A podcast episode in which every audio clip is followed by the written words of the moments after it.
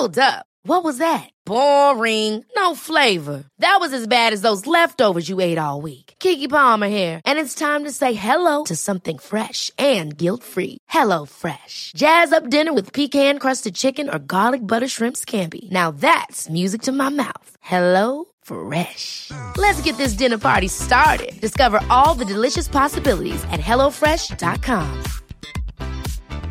Hey, it's Ryan Reynolds, and I'm here with Keith, co star of my upcoming film, If, only in theaters, May 17th. Do you want to tell people the big news?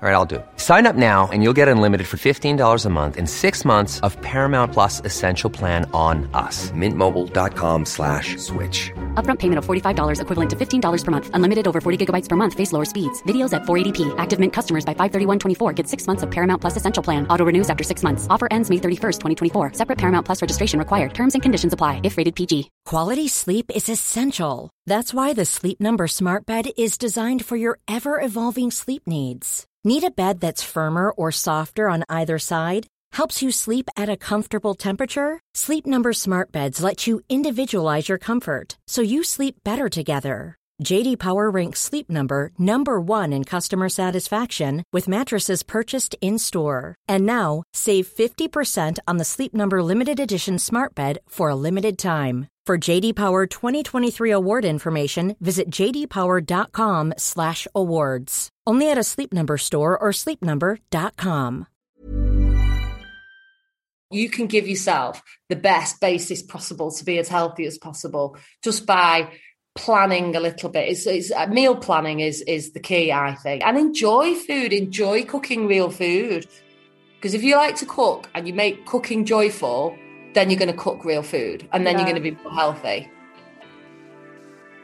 That's a clip from today's interview with Jackie Kearney, MasterChef finalist and cookbook author. But first, catch up with myself and Molly as we talk half marathon training, vegan hospital food, and review new arancini balls, vegan bacon, and protein bars. If you're new to the podcast, I'm Holly Johnson and I'm editor of Vegan Food and Living. And my co host, Molly Pickering, is the digital executive of veganfoodandliving.com my gym kit right now. Do you ever do that? Like you put it on in the morning because it just Mm. you think if I put on my gym kit, then it will make me do some workouts or go for a run or something. Active wear. Active doing- wear.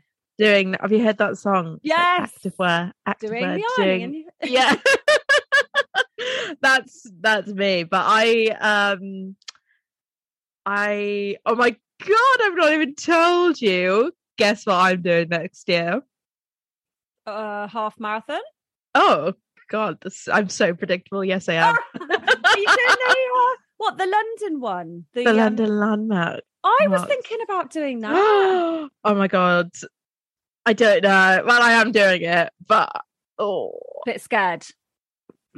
running is just a bit boring, isn't it? I shouldn't have this. Yeah. I shouldn't have this attitude. I'm trying to get out of it because running is great and I enjoy running. That is what I'm saying to myself. And I just basically really wanted a challenge that sort of inspires me to get active over like winter and Christmas because as soon as the dark and cold days come, I am so inactive. Like I don't do any exercise not any exercise but like uh, from in the summer where i'm like going for um like walks in the day or the afternoon or the evenings or whatever like that doesn't happen i'm not really doing like hit workouts in the house because it's cold and it's dark and it's miserable Yeah. so i thought if i do this it's in april i have to train over the winter period I've I've done one half marathon before, and it was the Bristol half about ten years ago, and um, I did it in two hours twenty two minutes. I don't know if that's good or not. I didn't train very much, but I was so excited. All I could think about was going for a meal afterwards. I was like, yes, I'm Mm. going to eat this massive meal. I'm going to go get pizza. And I went to it was like Zizzi's or something, um, and I felt a bit dizzy. Went to the toilet and completely span out. oh god And no then we had to all leave the restaurant, me and my family, and I threw up in a nappy bag all the way home. And that's like my memories of it. So you ever since oh I'm like, no holly no oh, I think it's the lactic acid, isn't it? When you like suddenly stop and then it took you oh two why did I think I was going to be able to do it in like an hour? Definitely not. No. oh, bollocks. Did you run the whole thing? Pretty much, yeah. Yeah. It Okay. was it was it I did find it hard. Um Okay. But yeah, yeah, I pretty much I don't think I walked at all because I was doing it with my friend who runs loads of marathons and she wouldn't let me walk. Oh, okay. Yeah, fair. So you probably just like all the adrenaline wore off you and then you were just throwing up in Zizzi's. Ban out, yeah. But I've yeah, I've been thinking about doing the um London landmarks one as well and raising Oh my god, maybe we we should do it it. together, shall we? Yeah. Yeah. And then we can track our progress on the podcast, which would be really fun and talk about I think you know- that would be fun. Yeah, okay, right. I'm gonna do it. Ah, I've started doing couch to 5k like I started this week. okay, brilliant. So to like ease me in because yeah, I just I went for a run with my friend on Saturday and it was just uh like we run together, wasn't any coaching like through an app or whatever. And I was just like, oh, I kind of really need some help with this. Yeah, I do Um, find it, it's easier when you're running with someone. It takes your mind Mm. off things a bit. Yeah, and I think with like apps like that, it almost feels like you are running with, someone because it's like, come on, let's go. Um, like a bit of extra motivation rather than you just being like, I'm going to stop now. Yeah, I think with what I always found with the running when I was sort of really into it when when I lived in Bristol, um, was that unless I did like the core work and sort of the Mm. kind of um strength training alongside, I would get injured and I'd get like pains and stuff. So Yeah, that's what I've been told. So I'm doing two like at home hit classes a week as well. oh, amazing. Um, I know this has just turned into our fitness podcast. I know. We're changed women. We are. No more talking about alcohol every week. We're I know. Oh, I'm not going to lie though. When you say that you, when you were running the race, you were just like thinking of the meal. I've already thought about going to the pub after. Like the race hasn't even. It's in six months, and I'm already thinking about the pub afterwards. brilliant. Well, whatever gets you through it. Are you gonna um are you gonna raise some money? I was thinking of maybe doing it for a vegan charity. yeah, I'm not too sure. I was thinking about maybe doing it for a food bank charity That's a good Um, idea. because, yeah, state of the world, uh, every little helps. Well, anyone listening, stay tuned each week for our progress over the next six months. Um, I don't know how I've just looped myself into that. No, I'm so sorry. By the way, we're running a half marathon. I'm like, yeah, okay. Oh, dear. Well, talking about health and fitness, um, hospital food in New York City um, is going to be plant based by default. I So the know. standard will be vegan food um, going forwards. So yeah, that's news this this week or last week, I think, which is very exciting, isn't it? it is exciting. So I think it's in. um I don't really understand like the American healthcare situations, but I because I wrote the story on this um for Vegan Food and Living website, and um it was something like New York hospitals and something. I think it's like a healthcare brand, whatever. Um, but they have launched this um like initiative, and I think earlier this year they started it by doing um vegan lunches as a default they cut um customers not customers at all patients Customers. customers well i mean they are paying for their healthcare so Yeah, they are true, yeah. essentially customers Yeah. yeah. um patients can opt for um non-vegan meals but apparently it's like people have stuck with the plant-based option which is good Absolutely brilliant. Because the mayor of New York City is vegan, isn't he? And he's a big um, yes i think he's plant-based but Okay. um yeah he is he's done a lot the last few years um i think he's sort of launched like school initiatives and stuff for like meatless mondays and um i think vegan fridays as well. So that's really cool. Um it's just bizarre that hospitals don't serve healthy foods. Like it's I know. I, i don't it's understand it. It just doesn't make sense. So backward, isn't it? Like, you know, in this in this day and age that they're serving like not even sort of it's it's not even just about the fact they're serving sort of processed meat and things like that when it is linked to cancer. Yeah. It's just the fact that the the whole lot of it, you know, white sliced bread, like just Mm. everything that that they seem to serve is just so yeah. It's just and also everything that they warn against as well. It's really contradictory. I think my um my nan went in a couple of weeks ago and she um she was having a tumor removed from her lung and they give her a fry up. Oh my god. I know it's bizarre. Like it's I understand, you know, you want people to if they're low on energy or whatever, you know, you want them to get their calories or whatever back up. But a fry up, I mean, I'm just going to go and bang my head against the wall. I know it's it's really um it's, it's really baffling. It's something we really need to campaign for. Well, I um I got in touch with um Shireen Kassam from the Plant Based Health Professionals and Yes. asked her to write a feature for the magazine Vegan Food and Living, which uh, is now on sale. It's the first of the, our Christmas issues, and she's writ- written a brilliant article in there about um you know how a vegan NHS could work and the impact of it, Yeah. and you know why we should be championing this. Okay, you know, yes, like you know, in, in New York, I think they're still offering different options, aren't they? Mm. But having plant based as kind of the default, and then you can opt for something else is just it would be such a massive step forward and would save them billions because it's just so much money. Like I know what you're saying about like maybe having it as plant based as the default and then the option like that in in itself surely would just be so much better and as you say so much more cost effective Mm. i understand maybe that timing like like time spent cooking the food or whatever is an issue and that's why they resort to sort of ready meals and stuff like that but I don't I just don't understand it. I really, Yeah. really it just comes down to lack of funding as well, I think, doesn't it? But that's a whole Yeah. nother ball game. yeah that's Let's not go down that route.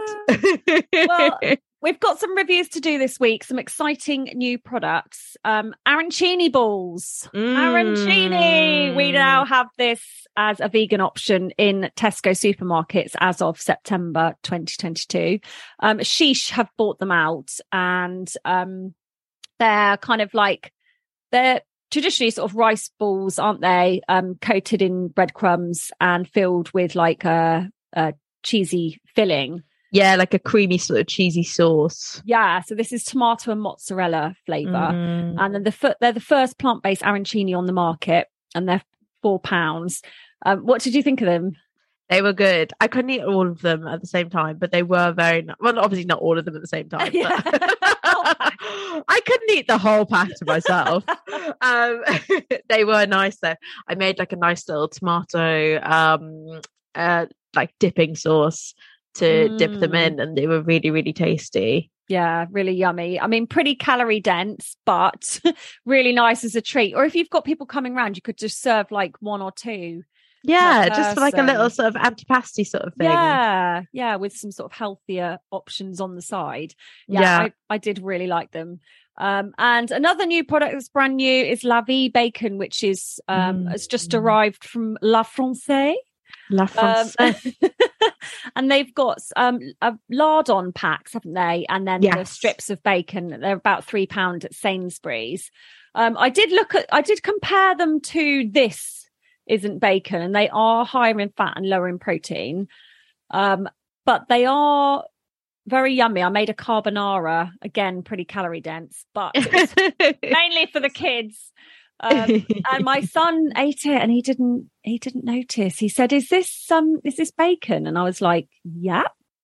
No no i think i Yes, think actually he said is this ham? And i said oh no it's pieces of um bacon. And he went oh okay. And carried on eating it. And i was like yes. Oh, I love that. I really like this. Um the when cooking the bacon, the, the La Vie bacon, it doesn't um the rations this is, it doesn't take long at all and it can burn if you're not looking at it because they're so thin. It's Yeah. like the um like crispy bacon rashers kind of things. Um but yeah, I love these. I preferred them to um like the other sort of streaky bacon uh vegan bacon packets that are out there. I think the other ones have a bit of a weird taste and they're a bit too I don't know, the texture's weird, but I really like these ones. Yeah, some of them give you that a bit of a an aftertaste, like they're Yeah. too smoky. Not nice. Kind of like uh, yeah, it just tastes quite artificial. Yeah, But I love these. yeah, they're they're really good just for like having you know on a on a on, on a weekend or just as like an emergency meal like for me Yeah. with the kids it's just like oh my god i just need something quick and easy so um i know popularity of kind of um faux meats fake meats whatever you want to call them are, is kind of i don't know being called into question a bit isn't it and waning perhaps a little bit i don't know i'd love to hear what um listeners think about it Yeah. so, it know. definitely um it definitely divides people doesn't it i think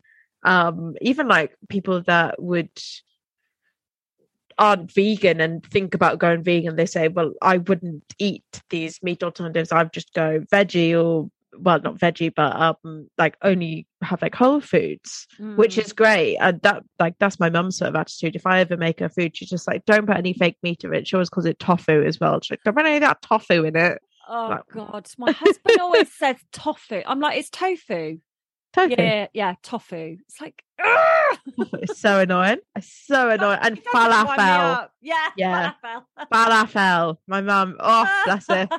She's I cute, but she does my head in. Don't they all? um, yeah, it's it, it does divide people. I mean, I've certainly cut down the amount of fake meat that I eat. Obviously, we are very lucky to have samples sent to us frequently, so we do get to try these products. But I don't. It's not something that I eat like every single day, No, twice no. a day, sort of thing. Because Yeah, it's too calorie dense it's too artificial it's not artificial but yes artificial in a way yeah. I mean, it's still processed, Processed. isn't it? But I mean, compared to the meat alternatives, they're so much lower in salt and for sure and everything. So you know, yeah, they definitely still have a place, I think. And um, you know, we don't live in a perfect world. Sometimes you just No. want to throw a meal together. Yeah. um, well, uh, the other thing we reviewed this week could come in handy with our um half marathon training. i'm training yeah Yeah, Trek protein flapjacks. Um, and they've got a whole range of flavors that are all vegan, but they've got a new peanut butter flavor made Mm. with gluten free oats. The kids, my kids literally like loved these. They were just, why are they so good they are very nice, Oh. salty, sweet. the it kind of almost seems like like white chocolatey peanut Mm. butter i don't know what the sh- i i was meant to look at the sugar quantity um but they are good and i think it's like nine grams of protein per bar Yeah, so high in protein. They are fairly high in fat and sugar. Um, but obviously peanut butter, it's kind of, you know, heart healthy fats. But Yeah, exactly. Exactly. um but yeah, I think they're good. You know, you could sort of cut them up into little squares and just sort of have, you know, little pieces throughout No. the week. no. For the week. no. After each run. I ate the whole one in seconds. Did you? They're so tasty. they are really nice. They're just yeah, they're just quite dense, aren't they, and filling. But if you're Mm. yeah, yummy. They're like they're a nice sugar treat that's not too um naughty. yeah, exactly. Well, st- stick around to listen to my interview with Jackie Kearney coming up next. She's absolutely brilliant, had so much to say. Um, I could have, you know, I could have sort of run like a five hour episode with her, I think. I mean, she's, she's the author of um, a new book, uh, Healthy Vegan Street Food. So we talk a lot about street food, we talk about health and nutrition, we talk about her autoimmune disease and um, healthy aging. So there's loads in this interview that everyone can get something out of. Today, we have teamed up with Crackd, the no egg egg, which is the world's most versatile plant based liquid egg replacement product, which allows you to cook a range of sweet and savory recipes without actually using eggs. It's Love amazing. we love that. That's right. They've actually made a plant based egg that acts and bakes and tastes just like an egg. I mean, what a world we're living in right now, Molly. Vegan eggs is hard to crack, literally. The best bit is it's not actually an egg. It hasn't come from a chicken. No animals have been involved whatsoever, which is obviously better for them and the environment. It, it comes in the form of a liquid whole egg, and you can literally make anything from like egg free scrambled eggs, omelets, Yorkshire puddings, cakes. It's such a handy product to just have in your cupboard. Do you, uh, do you use it a lot? Because I know I do.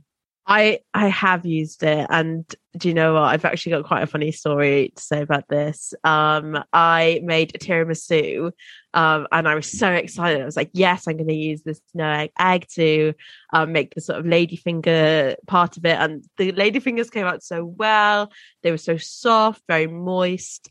Um, and then I was doing the cream cheese layer, and I bought soft cheese instead of cream cheese, and I thought that I could sort of mask the sort of cheesy smell um, but I couldn't. So I had tiramisu that tasted like cheese, but the lady fingers were delicious. if you're wondering what it's made from, it's made from pea protein. So it's obviously really rich in protein and it's also got added vitamin D and B12, which is brilliant. And it's free from 14 food allergens, cholesterol, and it's virtually fat free. Amazing. We love to see it. I know. It's available at Tesco, Ocado, Marks and Spencer's, Booths, and online from the vegan kind for £3. And um, yeah, you can find it in the chilled plant and meat substitute aisles.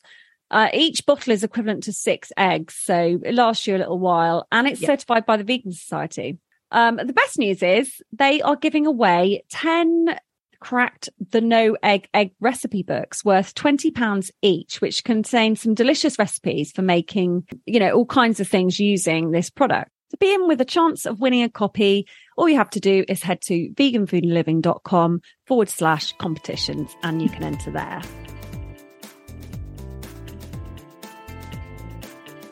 As I said, I'm joined by Jackie Kearney today, who was a top four finalist on BBC One's MasterChef in 2011 and runner up for Best Main Dish at the British Street Food Awards in 2012. Jackie is an award winning author of four books Vegan Street Food, My Vegan Travels, Plant Based Burgers, and Vegan Christmas Feasts. And Jackie teaches healthy plant forward cookery classes at her retreat in Italy. Um, and her new book, Healthy Vegan Street Food, is out today. It's they've moved the date. Oh, I know. It's okay though. They've only moved it till next week, and I don't know why. But yes, it's out in this week, so it's, it's like it's out, out, now. It's going to be out now in like seven days' time. Okay. So. Oh, fantastic! Very exciting. so, how's things over in Italy then? It sounds like an amazing lifestyle running retreat out there. I know. Um, it is. I mean, I, it'd be very important for me to say it's not all unicorns and rainbows. You know, you build you're building a business. It's like any business. It doesn't matter where you are in the world. It comes with its stresses, and we've had some serious challenges this year. Well, over the years, I mean, COVID yeah. was a major challenge, but obviously we all had that challenge, and especially the hospitality industry. So I don't like to complain about the COVID experience for us because we were at least living somewhere very, very beautiful, and we weren't stuck in an apartment in a city centre. We should be opening in December, which is really exciting, but also terrifying because I keep running. I've got about eight lists that are all like running at the same time. I keep looking at them going, oh, oh no, we haven't got enough dining chairs. You know, oh. just like panicking about what it's all going to be like. and um, and then we bring all the teachers in. So, because people say to me, "Oh, do you teach yoga?" and it's like, "No, yeah. I like doing yoga, but I don't teach it." So we bring in like um, a yoga teacher, and we have a breathwork instructor, which hopefully we'll talk a little bit more about breathwork later, because I just feel that's a super important thing for wellness. Yeah. It sounds really simple, like we've got to learn to breathe and to breathe deeper and to breathe in the way that we need to heal ourselves a little bit more. You know, I think there's a lot more evidence now, thanks to um, Wim Hof and the like, teaching yeah. us you know, to breathe. I'm just even slowing my breath now. I'm breathing a bit more deeply. Conscious breathing. That's what we all need. We do. Yeah. Things are, you know, we're living in a pretty stressful world right now, aren't we? So I think, yes. you know, um, we need, we need to sort of adopt some of these habits just to kind of get us through these crazy times. I think so. And I think people have felt it more since COVID. I think people have, you know, having that pause of a huge pause of time mm. allowed a lot of people to reflect on what they did as a job. It allowed people to see some space in their life for their family, to spend time with their family. And people made changes, I think, coming out of COVID in the way that they worked, more home working, more flexible working. And all those are, are, are like silver linings for sure.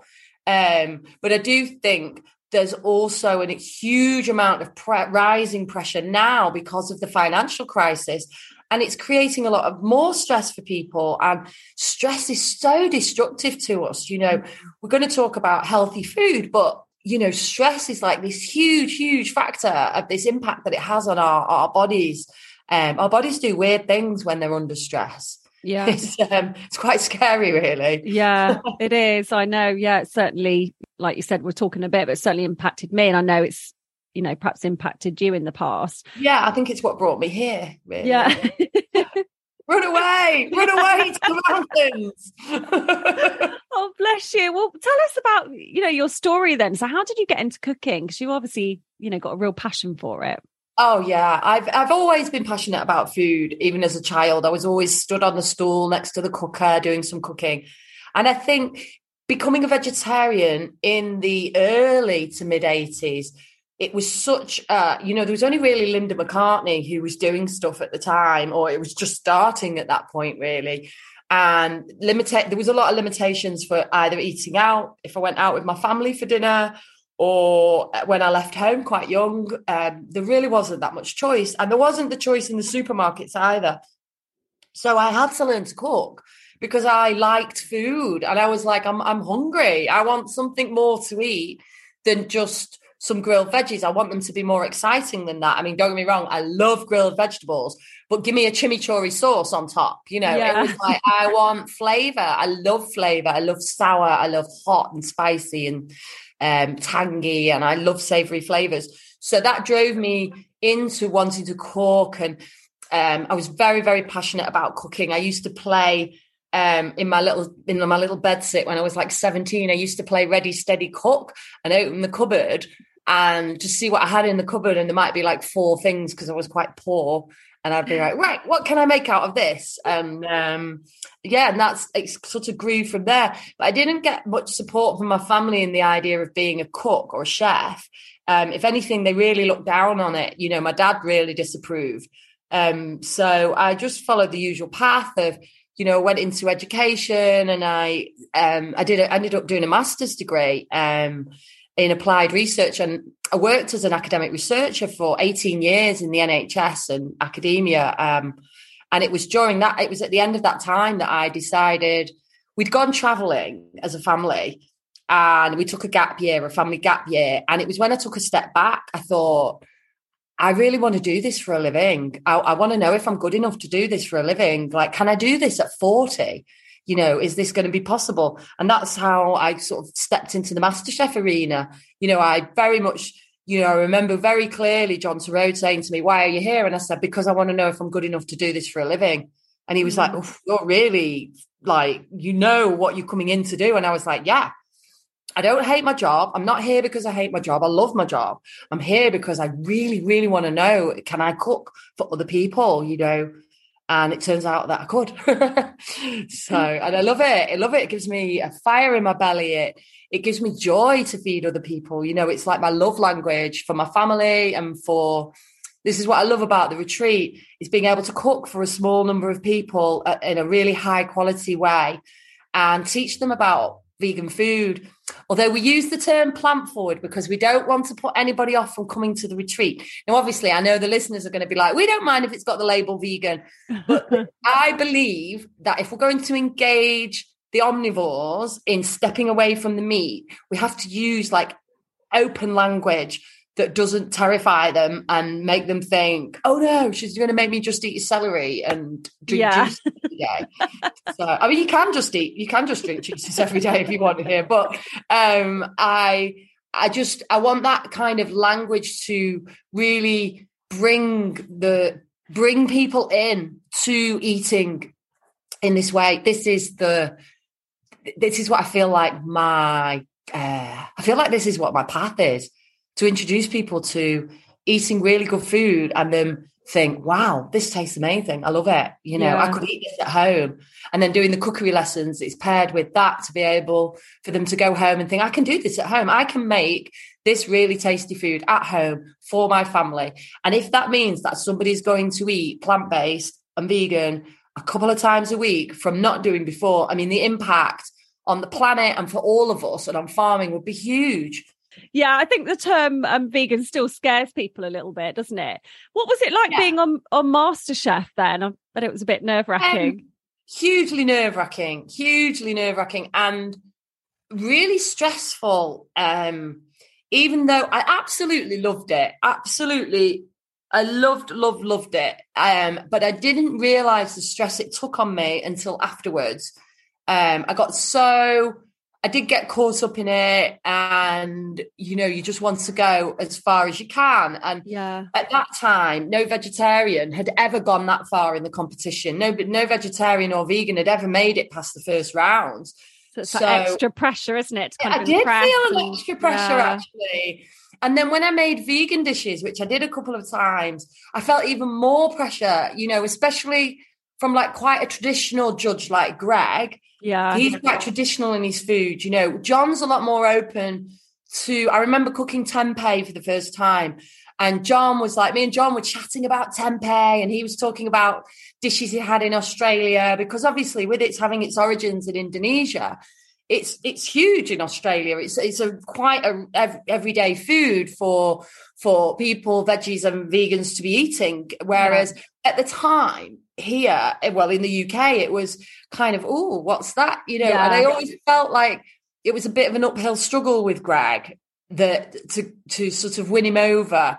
Yeah, it was it was there are things that happened that were unbelievable, like learning to make pastry from Michel Roux Senior, um, meeting Ottolenghi, Yotam Ottolenghi. I mean, Yotam is honestly one of the dearest chefs I've ever met. Very kind and Oh. sweet. Alexis Gauthier, who actually is now runs a vegan restaurant in Soho, doesn't he? Gauthier Amazing, Soho. And they made that place completely vegan. And he was so lovely to me. And you know, I knew there was something different about him. And then a couple of years later, he switched Gauthier Soho to being fully vegan. And I thought, I always liked him, you see. Yeah. I always liked him. Very open minded chef, very sensitive soul. Um, so I met some of these amazing chefs and learned some incredible things from them. Um, and I made some very dear friends as well. You know, some of my friends who I've made during not just the competition when I was in it, but since. Um, I actually managed the MasterChef street food bus for a year uh, together with Mat Follas. And um, occasionally, um, with, they would switch it out. So it would be myself and Natalie Coleman or myself and Ping Coombs. And I got to know them as well. And we became really good friends. Like Natalie's one of my best friends now, even though we weren't even in the competition together. So yeah, it's it was a it was a great um, and Tim Anderson. I feel like people like that. I wouldn't have met them in my everyday life because Yeah. our age difference. You know, I'm uh, quite a bit older than the young guns, so um, I feel yeah, really, really privileged that I had that opportunity and exposure. Um, it was a bit of a shame about how I stopped being a guest judge. That, that always does niggle me slightly, if I'm completely honest. But you know, I got a lot of backlash. Really, I was caught between a rock and a hard place because they would invite me back as a guest judge. And then some people would complain because they would say, How can she be a judge when she's not eating the meat and fish? And then mm. other people would complain saying, we hate her because she's eating her vegetables off a plate that's got meat and fish on it. Oh, and, God. and I was like, and I remember at the time thinking, you all are being mean and none of you Yeah. are giving me a break here. And I just want to be at least a representative here of people who don't eat meat and Yeah. fish, you know, or, uh, uh, you know, I, it was just, it was, it was a difficult situation to be in. And then you've got newspapers like the Sun running horrible articles about you, um, in the uh, you know glorifying the backlash. It kind of it was good to step away from it. I think at that time then, and to you know th- things have really changed now. Though I feel, um, Yeah. I do feel we've made a lot of progress um, with people's the way people eat, people's choices in what they eat. You know, we get less of a hard time now when we step into a restaurant and we say, "Have you got plant-based dishes?" Yeah. Um, you know, I feel like since I've gone gluten free, I've kind of upped the awkwardness again. um, and I don't mean to, you know, it's just a bit, it's really, um, yeah, it's a bit, it's a bit tricky, really. That's my dog, um, my vocal dog chatting in the background, by the way. He's a giant schnauzer and he's very, very talkative. Oh, bless him. Well, your new books um obviously focuses on street food, and that's obviously a big Yeah. passion of yours, isn't it? Um, yeah. And I I know street food is you know really popular with our listeners and also readers of the magazine. What are the some of the standout recipes then in the book? Because I mean, I just love street food. I could eat that literally morning, day, and night for the rest of my life. Yeah, me too. Um, I think with street food that you might get on the British streets, um, I do think there's a tendency to veer towards fried food, which um, and, and and I'm not saying it isn't the same in Asian street food. You know, if you were if you were if I were on a back soi in Bangkok, the chances are that I'm going to have some kind of rice batter, deep fried vegetable with some delicious dipping sauce. Um, Yeah. You know, um, and I think that's partly what this book for me was about was bringing to the fore more street food inspired dishes but that were more naturally healthful so Yeah. stepping away from the fried food a little bit um and so for me some of those and, and also just using as much adaptable ingredients as possible because the thing about street food the basic tenets of street food are that it's seasonal that it's accessible which also makes it affordable, you know. Mm-hmm. And so by having recipes that you can adapt to those things or that are easy things to always have in. So one of the recipes I absolutely love and I make probably every other week are the Hara Bhara green cutlets with a cashew kachumba chat. So Oh, wow. basically they're like these little they're like these little potato spiced um patties, like little cutlets but they're made with sweet potato and super greens. So they've got kale and spinach and peas in them. And peas and spinach you can always get frozen. That's one of those great things, isn't it, that we Yeah. always have in the freezer. And um and it and it blends all those up together with some beautiful herbs and spices to make these little little uh, patties like little cutlets and I bake those and Right. then um, and it's served with a kind of um, a kachumba, which is like a chopped salad. But I, I use toasted cashews and chat powder to give it like spices and pomegranate seeds. So it's got all these superfoods in it. These, you know, lots of protein. Sweet potatoes are anti-inflammatory. Lots of greens. It's not fried. Um, it's absolutely delicious and it's so satisfying. You have a big dollop of coconut yogurt. And um, I did the nutritional analysis on it, and I was like, "This is such a a complete dish to eat, Yeah. and it ticks all the boxes of everything, and it tastes so good, and it's really easy to make." So that's one that I would definitely direct people to make first of all because you you can make it in advance and then have it as a as a, a starter or a small plate for if you're cooking for friends and honestly you would really wow them with it, it it's it's all my friends who I cook it for are like a lot of them do say to me I don't normally like sweet potatoes Yeah. uh, which I'm a bit like that about yeah, you know, same. because They I know they're good for me. They're good Yeah. for you. They're anti-inflammatory, and then that, and then you kind of go, oh, I wish I liked them more than I did. You know, That So- sounds an incredible dish. I oh yeah, I'm dreaming of that right it's, now. It's, it's dreamy. It's really super tasty. And then another dish that I'd really recommend, and I actually made it the weekend for some friends, is it's in the Sri Lanka section, and it's the garlic curry, the Sri Lankan garlic curry. Now, that again sounds quite overwhelming. And if you looked at the photograph, you'd think, woof, that's a lot of garlic, you know, and in the recipe, it's like, you know, 45 to 50 garlic cloves. And you think, Oh my gosh. right? Yeah. So you Wow. immediately think, wow, what a lot of garlic. But the way that it's cooked and the flavors that it's cooked with, it becomes this incredible, sticky and sweet and spicy deliciousness that you can just scoop up with some paratha or a little coconut roti. Um, and it was actually served to us. We got married in Sri Lanka and it was served to us as part of our wedding banquet.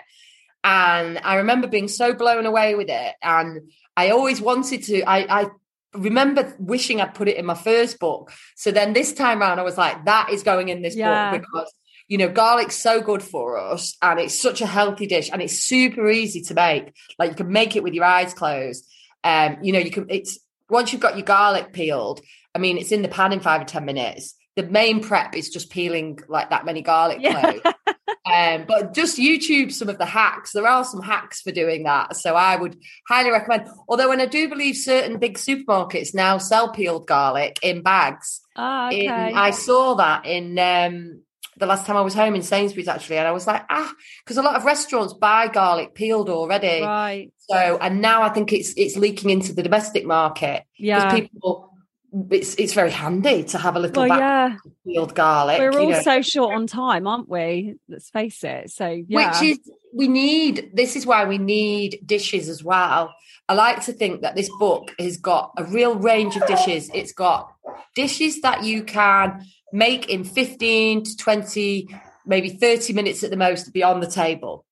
And and you need that for the middle of the week because being healthy does mean eating real food. And eating real food means we have to do some prep and yeah. being veggies and vegans and plant forward people and people who really try to you know i've got friends who they might still eat the occasional bit of fish but they eat vegan for six days a week and it means you've got you're going to have to get your apron on and get in that kitchen and who's got the time to spend two hours a day cooking yeah. I know I don't, you know.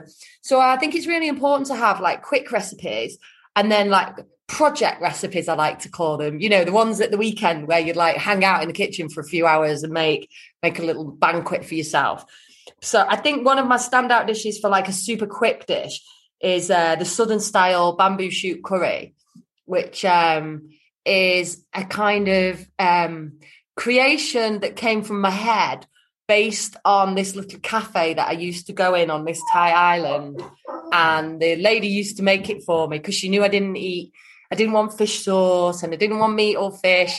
So she'd make me this bamboo shoot and tofu curry. And it was so good. And so one day I just watched her making it and I was like, I don't know. And I tried to find out of her, is does it have a name? And she seemed to think it didn't have a name and it was just it was just her creation for me. So anyway, I've recreated it for the book and it can be on the table in 20 minutes. Oh, amazing. Which is which is absolutely you know, that's that's absolutely um my husband's just taking the dog outside. I can he's singing in the background to you. So yeah, he's um it's it's you know, having dishes like that, having 20 minute dishes, 30 minute dishes that are satisfying, that are going to satisfy you, also be nutritionally balanced. I think we've got to raise the bar on that now with Mm. vegan cooking. We Yeah. can't be lazy about this stuff because you know, if you're a young vegan, if you're in your early 20s, you can get away with so much. And I know this because I was once a very unhealthy, early 20 something vegetarian who used to eat far too much dairy, didn't really have a balanced diet, you know. Um, and that's when I became interested in vegan food, was in my 20s because it was just every option was cheese. And I was like, no one should be eating this much dairy. This was long before we talked about dairy farming and the impact of that on the environment. Mm, I was thinking, this isn't good. This is not good for us. yeah. Anyway, it turns out I'm lactose intolerant. So it's probably my body trying to tell me something. So, um, yeah, once that started to happen, it was like, uh, you know, you you start to really think about the, the the the balance of the food that you're eating. And whilst it's great that all of us choose not to eat these different products because of for whatever reasons it might be for the love of animals it might be for the environment and it might just be because we want to do what's research tells us is the best thing for our body because you know there's an unequivocal fact that a plant-based diet is the best thing you can do for your cardio health. I once heard this statement that said uh, have you ever met our cardiologists, uh, there's two kinds of cardiologists vegan ones and those who haven't read the research. and I love that quote. I love that quote. It's Brilliant. like, it's evidence based, you know. Yeah. But if we're going to talk about the evidence base, we've got to think about this is my old background of work. You see, I used to work in evidence based practice.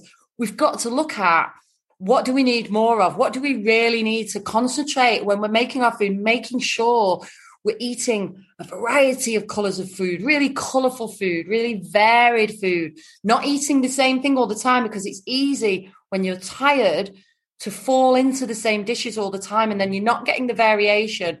And as people who don't eat meat and fish and don't eat dairy, you've got to make sure you're getting those nutrients. You know, you need to take a supplement for B12. That's the fact of the matter.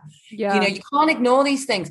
Now, you can ignore it when you're in your early 20s, and your body probably will let you get away with it. But then you get to our age, and I'm even a little bit older than you, and your body goes, uh uh-uh, uh, no, no, no, no, no. Yeah. You know, and, and what we don't want to see is in 10, 20 years' time, 30 years' time, all those of us who made these choices having higher rates of other things like problems with dementia, problems with um, Alzheimer's, you know, these kinds of things that we know are linked to certain nutritional things. You know, the B vitamins is super important. I couldn't, I, I can't get that point enough across. I know most educated vegans know it, but new vegans might not. Or if you're in your 20s and you're still kind of, yeah, vegan junk food, because yeah. we're all I'm don't get me wrong, I wrote a whole book on it. I love vegan junk food. But we can't eat that all the time. No. Because it's really bad for us in the same way any junk food's bad for us. Exactly. You know? So we've got to take a balanced approach, I think, and we've got to like really take care of ourselves. Yeah. Because we're not going to be able to fight the the vegan cause and get people eating vegan food if we if we're all looking like yeah. healthy, you know, and living off fried food and sweet potato fries. health health is so important i think you're right we kind of all think we're a bit invincible don't we in our 20s and 30s and and having sure. just hit well hit 43 last year the end of last year and it does yeah. things do seem to change don't they? Don't they just it's a bit of a wake up call going whoa. into isn't it? And then i hate to tell you this holly oh no then there's another there's another step when you go into your 50s and then you're like oh oh hang on a minute hang on a minute. I'm not so happy about this now. What's going on? I'd just like to wake up one day where my joints don't hurt, oh, please. Oh gosh, I don't like it. I, don't, I don't like it. I don't like this aging business. But that's one of the reasons, like, I, you know, myself and my husband, we chose to come here to do this retreat because I believe that um, you live different phases in your life. You know, you have your twenty, your young teens and your twenties and your thirties. That's one particular phase, and you might be very career focused. You might be very active socially. Then you might have your child raising years if you choose to have children and a family, and that's a different kind of focus.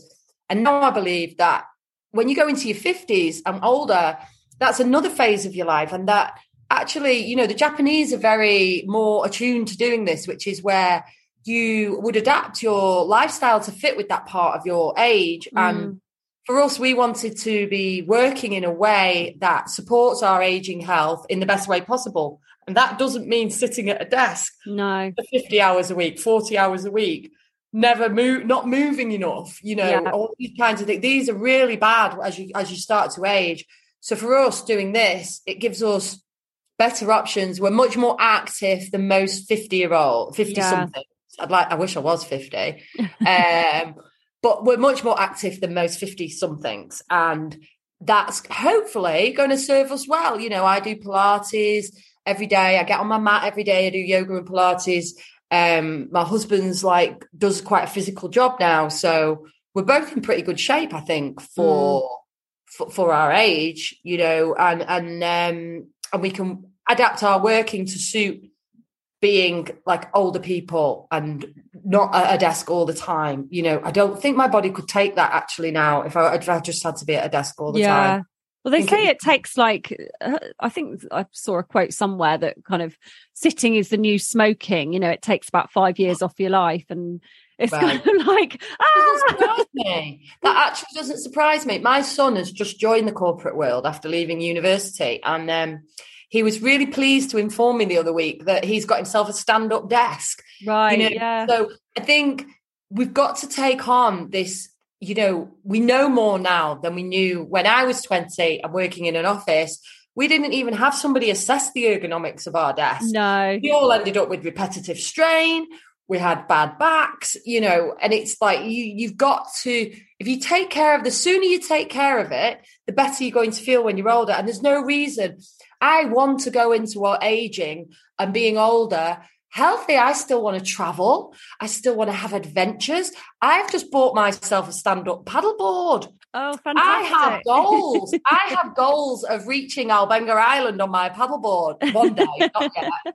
Um, but you know, I want to still have those adventures. I want to still backpack around Southeast Asia. I want to do the things that I love. I don't want those doors to close on me. So I'm very driven to take really good care of myself. And part of that definitely comes from having this autoimmune disease. You know, that's was a big wake up call for me, really. Um, So what happened Uh, with that then? Tell us tell us what happened. yeah, I, I was um I was running my business, my street food business, and I just started to feel really, really unwell. And I actually thought it was stress. Mhm. So I didn't go to the GP, like a bit of an idiot, really. I thought, oh, it's just stress. I'll meditate my way out of this. so I started practicing my meditation every day, thinking, well, this is weird. It's not getting better. And that's when I knew something was quite wrong because I wasn't normally you could do those kinds of practices and it would calm like i felt anxious all the time i was having heart palpitations and i just felt really really unwell and then and then my hands and feet started to feel like they were filled with lead and um, I was on my driving the trailer, my um, Barbarella, my old Airstream kitchen, back from Jamie's Big Feastival, and I couldn't see properly uh, out of one of my eyes. And I pulled into the service station, and I saw that one of my eyes had like really exploded and was pushing out of its socket. So I thought, oh no, the stress of doing all of this has given me a brain tumor. That was my first reaction. Yeah. And I went to the GP, and my GP was like, "No, Jackie, you haven't got a brain tumor. You've got a thyroid disease." And I was like, "But that, that's not where my thyroid is. My thyroid's here, not in my eyes." But it's apparently the tissue around your eyes is identical to the th- tissue on your thyroid. So when that becomes inflamed, your eyes can also become inflamed. And there are actually um, there's a number of autoimmune diseases that affect the thyroid, but the two main ones that mostly affect women, and often women who are in their late 30s and 40s, which I was at the time, um, you can end up with either an overactive or an underactive thyroid, and it's it's being driven by the production of antibodies in your system. Mhm. And so um, I found out that I have what's called Graves' disease, which is my body produces the Graves antibodies, which attack my thyroid and make it hyperactive, which wastes muscle off my body, which is why I started to feel really weak, and it they attack and it attacks my eyes. So I've been in treatment now for 11 years. I've had some periods of remission. I've had three eye surgeries. Um, and I'm currently on a new drug protocol. It's not new in the world, it's just new for me. yeah. Um, and I have a new consultant at the wonderful Salford Royal. And I'm just really hoping that this works this time for me and stabilizes the disease.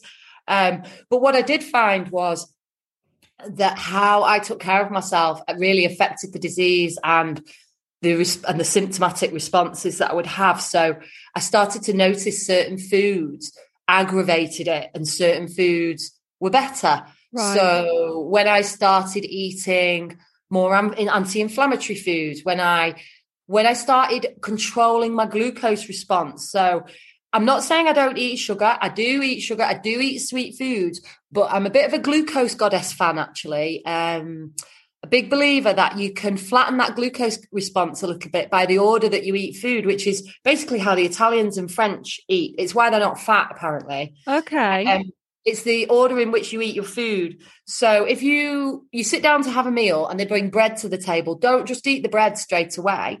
Make sure you eat your salad, your antipasta with your grilled vegetables or maybe some raw veggies first, maybe some protein like some nuts.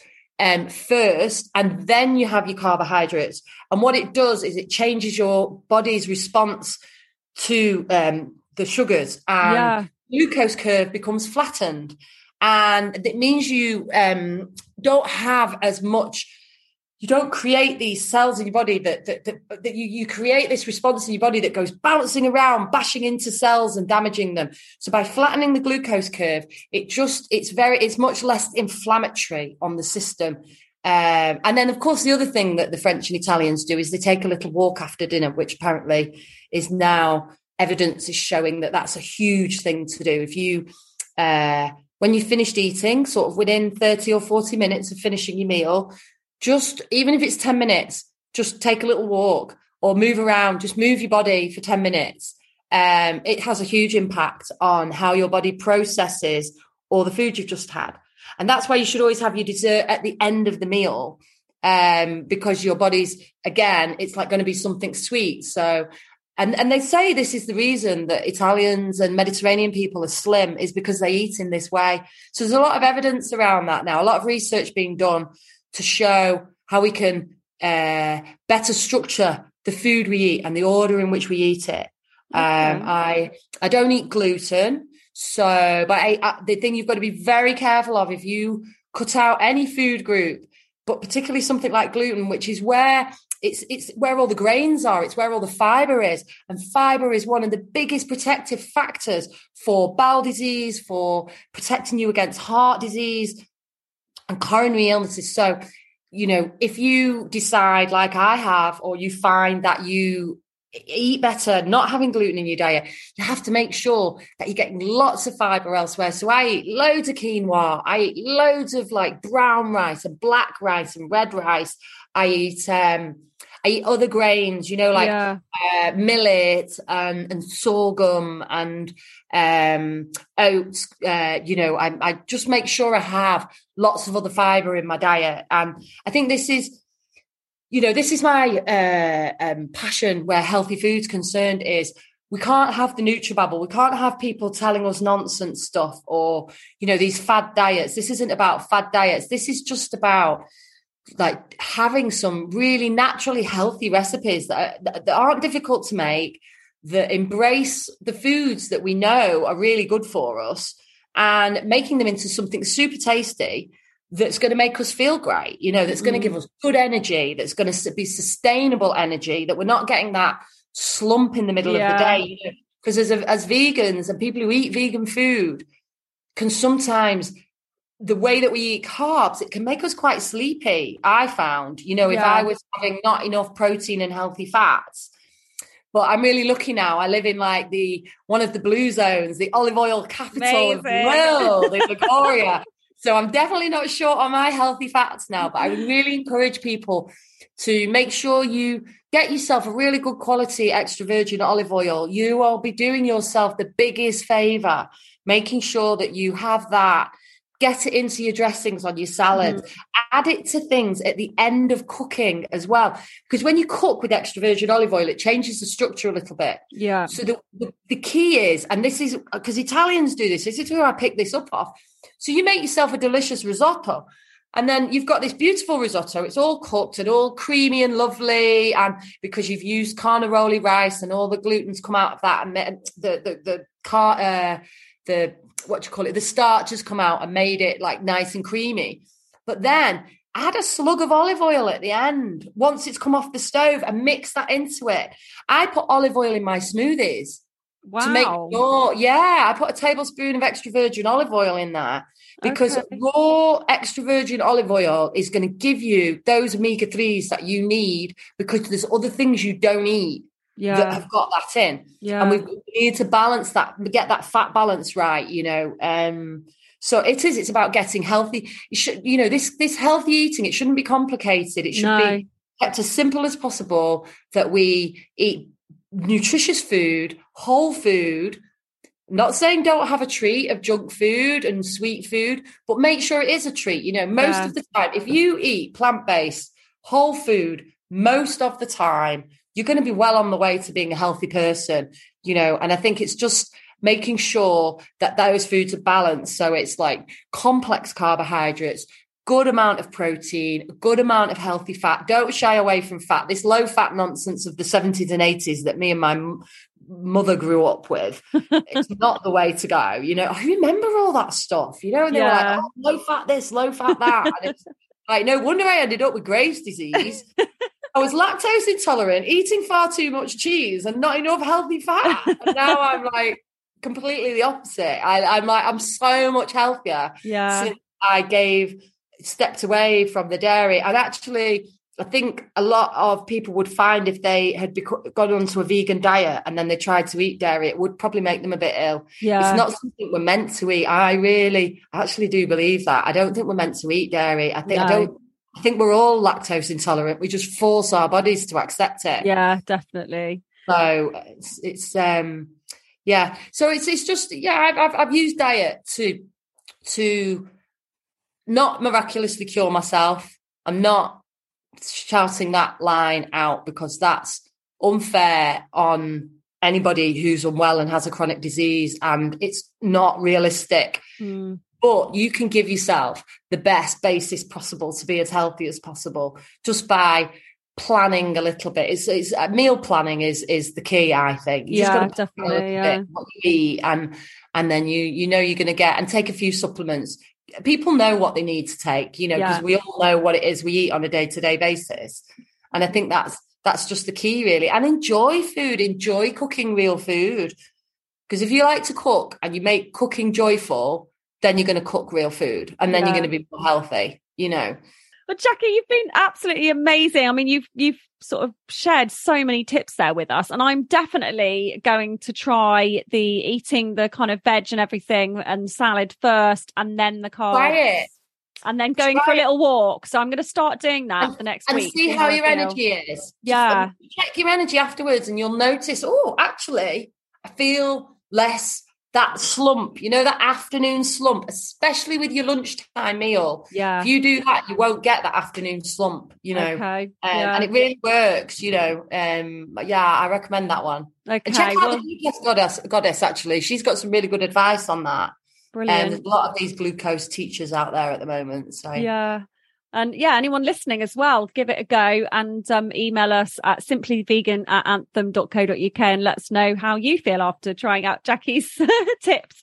Um, and yeah, don't forget the Healthy Vegan Street Food um, book by Jackie Kearney is out now. So go and track that down. And um, yeah, I can't wait to try some of those recipes.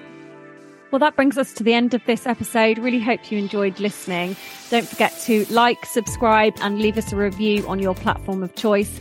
Next week, we're joined by the plant based health professionals to talk all things menopause for Menopause Awareness Month.